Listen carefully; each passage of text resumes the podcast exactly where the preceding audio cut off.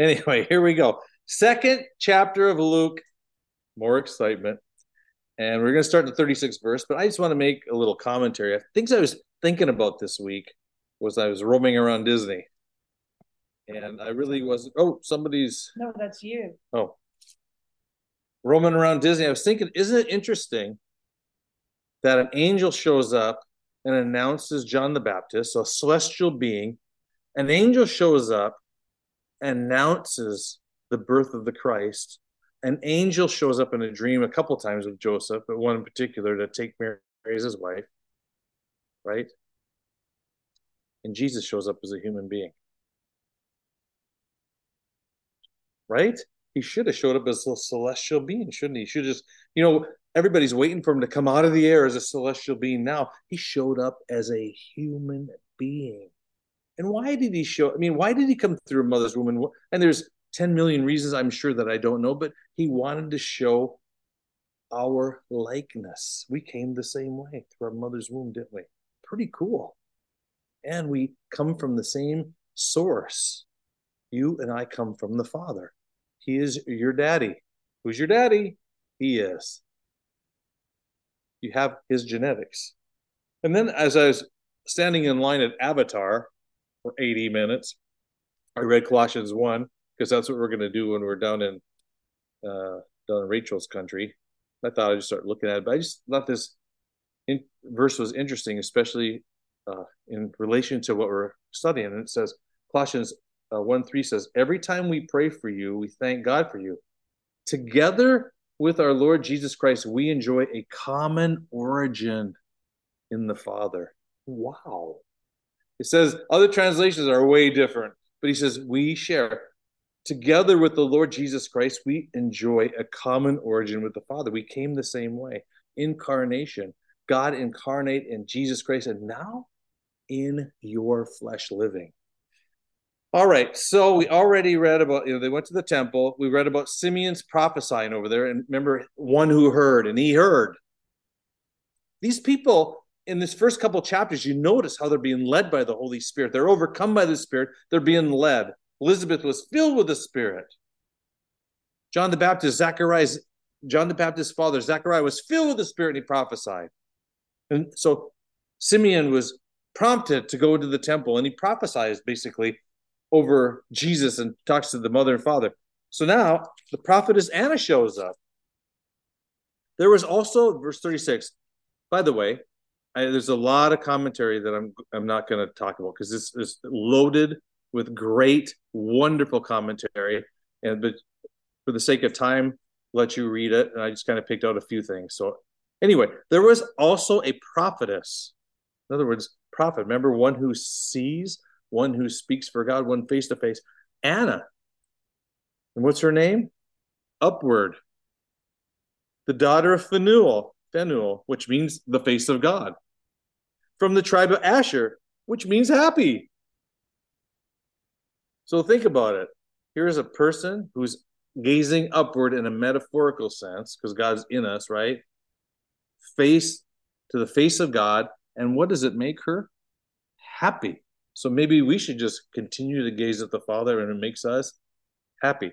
Anyway, she was already far advanced in her days and a widow for 84 years. Her husband died when she was only 21 and married for seven years. So she was married at, at age 14. She lived her name. Her face was constantly turned upward, engaging her father's eyes. The happy family. Sounds like a Chinese, uh, you know, fortune cookie. Happy family. Anyway, verse 32 or 20, 37. For all these years since her husband's death, in, in the commentary, there's more about her. She ministered to the Lord continually in the temple with prayers and frequent fasting. I wonder if we should continue to fa- to minister to the Lord in the temple, which is us, talking to Him, listening to Him, and why don't we fast from the tree of the knowledge of good and evil? Why don't we just eat off the tree of the of life of what God believes to be true about us and fast from that old tree that causes all kinds of condemnation and death. As Simeon concluded his prophetic song over, over the family, so he's singing. This is great. Anna mirror echoed his words. In other words, she comes to confirm. Man, is is God building up and confirming his word to Mary and Joseph?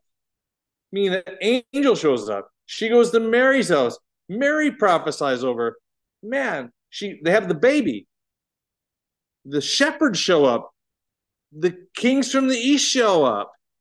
Now they're in the temple presenting the baby.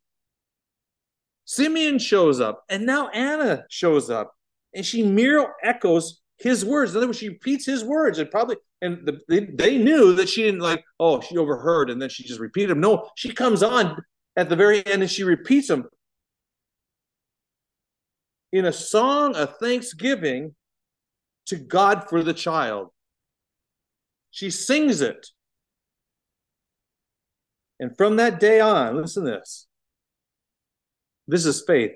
She told everyone in Jerusalem that the darling, the anticipated Messiah, Redeemer, has come.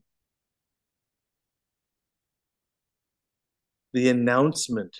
We are in that season of the year of the announcement of the virgin birth, of the coming of the Messiah, to commemorate and bring it to remembrance the Savior of the world. And if we didn't need saving, he wouldn't have showed up. Verse 39 So when the presentation in the temple and the relative ceremonies were concluded, the family returned to Galilee. The child grew up to be healthy, vigorous little boy. I love this vigorous, healthy, vigorous little boy. He was a baby. Mary was holding God. Wow. God comes as a human being to show us who we are. He comes into our darkness. I love that John, the first chapter, he said he came to his own, and his own did not receive or recognize him.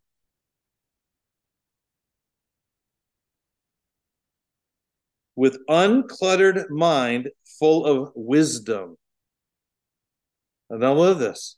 Wisdom is the word Sophia, which means clarity.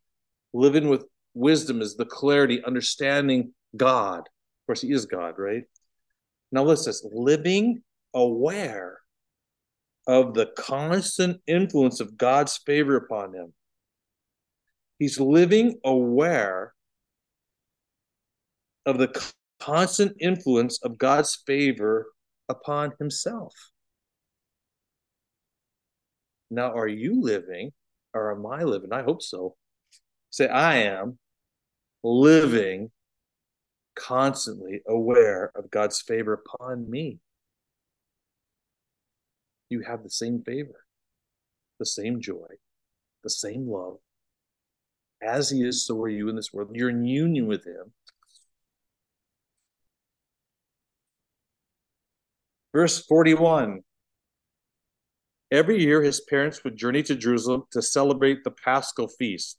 Now, the first part of the commentary I found interesting says the word Passover did not ever exist before William Tyndale. Of course, he remember he did a translation of the Bible, coined it for his first version in 18 or 1526 through 31.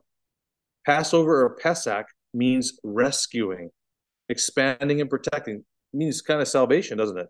From an Arabic root, which means to expand or to save. Who's the Savior of the world? Who is the Passover lamb? Jesus Christ. All those feasts that people are still celebrating today and the Jewish feasts and Messianic Jews and some Christians point to Jesus Christ. He is the fulfillment. He is the high priest. He is the he is the lamb. He's everything. And we, we were talking about all this in Hebrews. It was brilliant. 42. Now, when Jesus was 12 years old, think 12 is significant.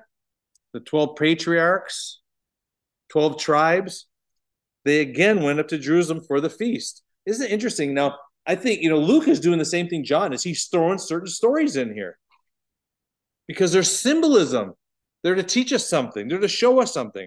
And then in the commentary, see this most significant connection with Jesus' visit 18 years later at the beginning of his ministry, and that's when he went into the temple and threw out the te- money changers.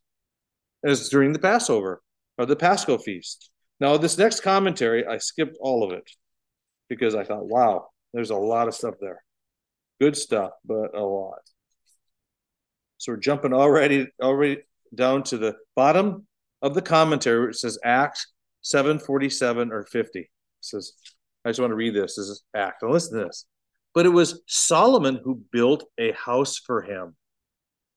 Yet, and I think if I recall, this is Stephen testifying to the Jews. I didn't look it up, but I'm pretty sure. Yet the Most High does not dwell in houses made with hands. Does not. Doesn't say, yet the Most High sometimes dwells in a house not made with human hands. He says, the Most High does not dwell in houses made with hands. So when you go into your church or your building, it is not the temple of God or the house of God. What house will you build for me, says the Lord, and what is the place of my rest? Did my hands make all these things? Say this I am his temple, I am his place of rest. Whoa.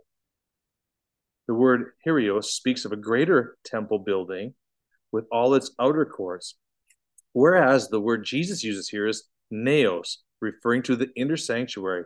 This is also the word that Paul uses in 1 Corinthians 6:19.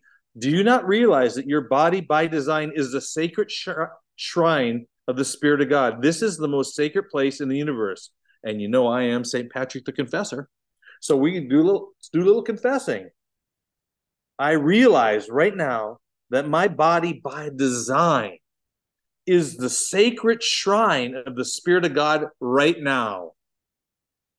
My body is the most sacred place in the universe. Say it. My body, and everybody else's too, they just haven't woke up to it, is the most sacred place in the universe because the whole Godhead dwells in you currently.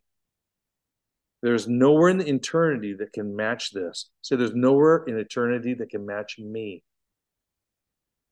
And the word became flesh and now resides within us. I love it. John 14, 20. In that day, this is funny. Think about it. Jesus says to him, he's talking to the Jews and his disciples, says, In that day, coming forward, you will know that currently that I am in the Father and the Father is in me and that I am in you right now. You'll figure it out down the line, but it's right now. Think about that.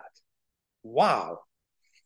Verse 43 Having completed the Passover days, the parents went home without realizing that their boy, Jesus, stayed behind in Jerusalem. Supposing him to be present in the group, they continued their journey and only began looking for him at the end of the first day. They frantically, frantically, that means anxiously, freaking out, searched for him among their friends and family. So get the picture. They weren't paying attention, and now they're going home, and now they can't find him. And I like this commentary. The women usually went ahead and the men followed. Joseph may have thought Jesus was with Mary, and Mary that he was with Joseph. The Nazareth caravan was so long that it took a whole day to uh, look through it. This is whoever he's quoting Plummer, whoever Plummer is. So think about a caravan so long that would take you a whole day to look through it. And one, th- you know, that's pretty common. He's with he's with Mary. Mary thinks he's with Joseph, but they figure out he's not. Finally, when they realized that he was not anywhere in the group, they returned to Jerusalem on a mission to find him. Back in Jerusalem, they found him on the third day. Third day, they found him. He was lost for three days. He couldn't be found. Sounds like the death and resurrection for three days couldn't be found, and he was found on the third day. Sitting in the temple, surrounded by teachers. And where is he at now? Sitting in you, engaging their attention with remarkable questions. And if you're listening to the Spirit, He's engaging you with remarkable questions, thought provoking things. I mean, I just want to, you know, you read this in the history and what God's doing, the fulfillment of prophecy, but it's also relevant to you and me today. 21 years later, there would be another Easter where he disappears and is found again on the third day. Cool stuff. Verse 47.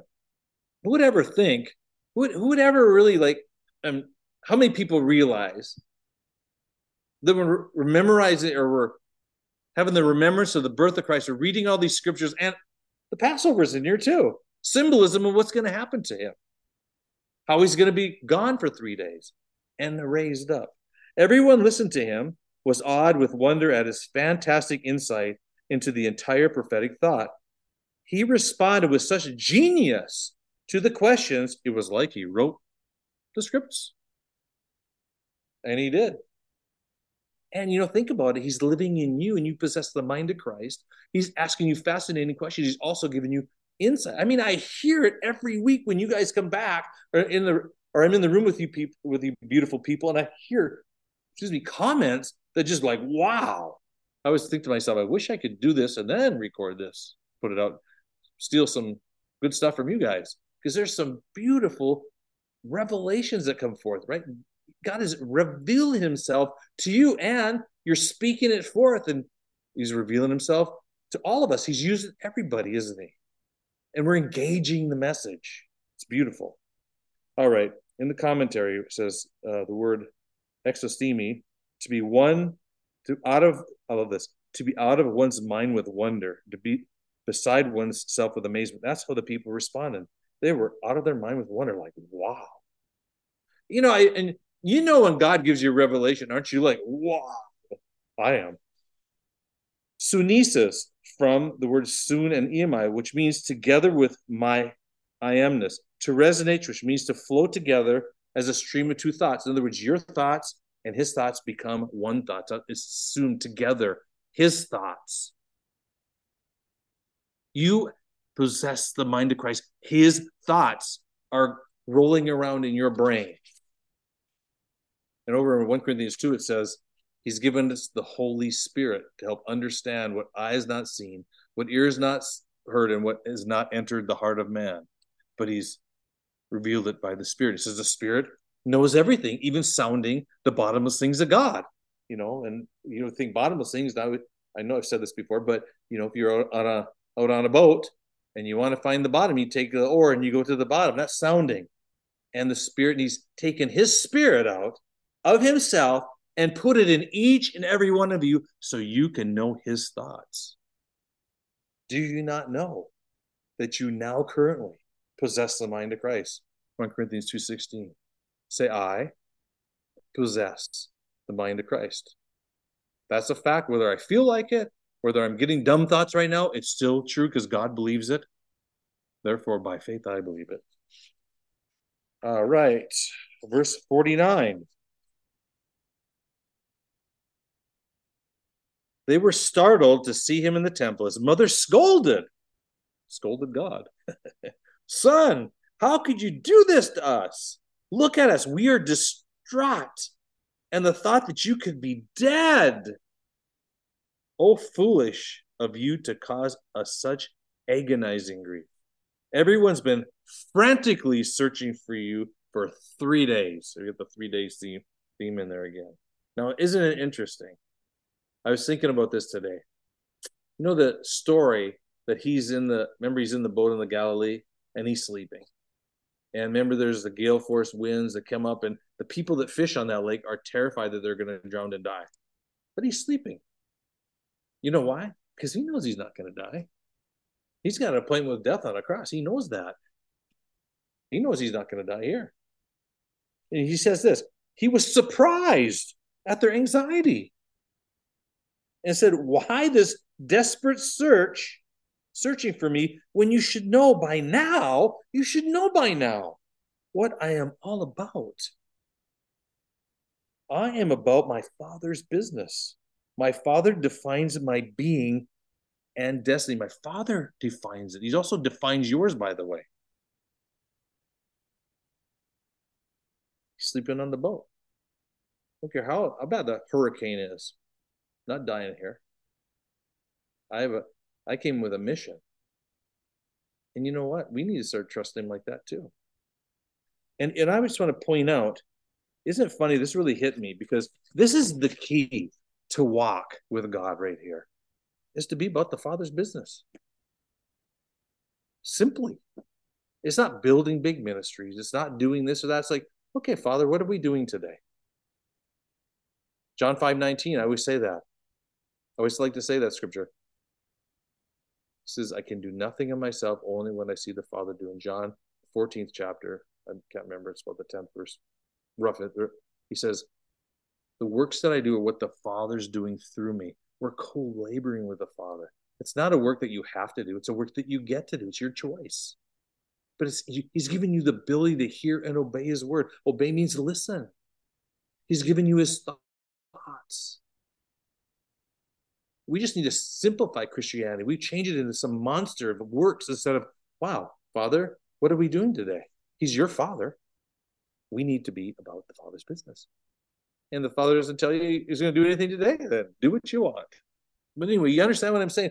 Lord, what are we doing today? And then just don't worry about it. Let him bring it up. Put my mentor used to say, make it easy on you and hard on God after all he's got. Make it easy on me. I'm make it easy uh, on Lord, whatever you bring up, I'm by faith, I'm gonna be about your business today.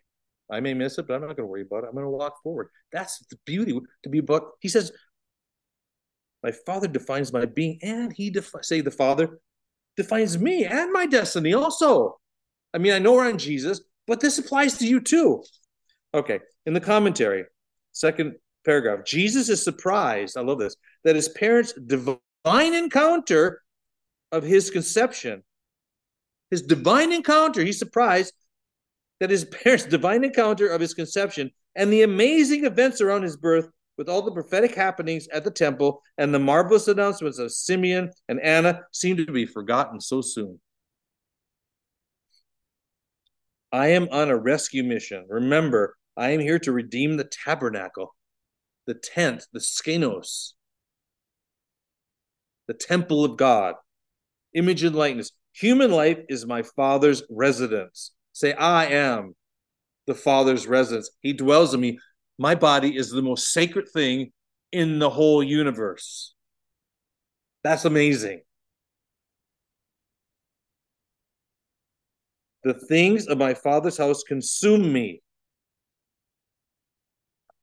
I mean, think about that. You're the most holy place in the universe, your body. So is everybody else's.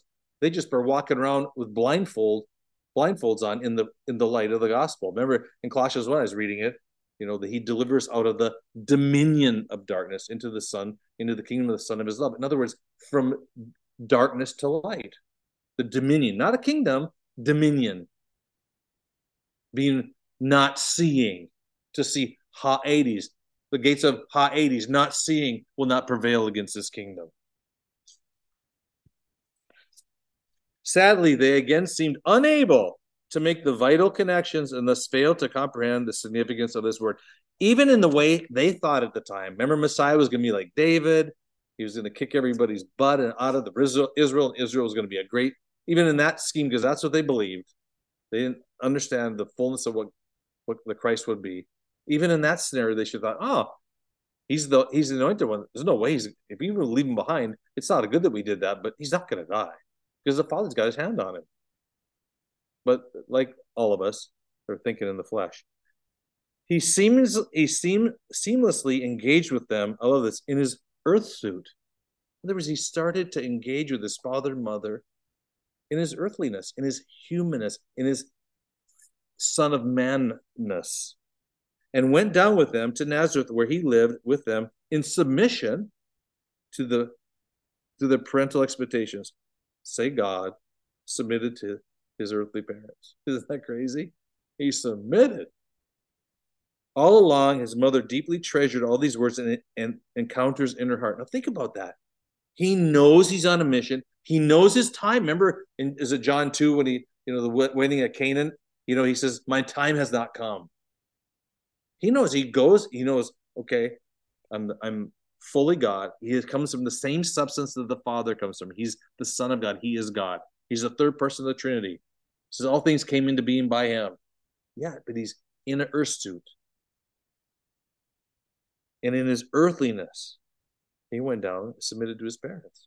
So there is God submitting to, to people that, you know, don't quite get it. All right, last verse.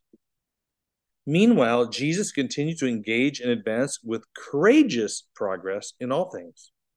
He engaged and advanced in all things in wisdom, in stature. I love this again, and in the consciousness of favor before God and his fellow human beings.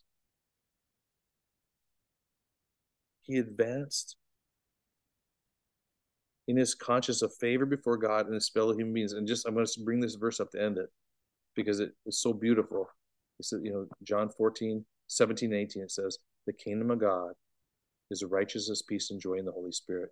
And verse 18, and those who serve God in this way, in righteousness, understanding who they are, in peace, union with God, and the joy of the Lord are both pleasing to God and to man. he had favor before God and his fellow human beings. Jesus walked around with favor until, of course, he started coming against the religion. Then it was a different story but he had favor. He was charismatic. All right, that brings us to the end.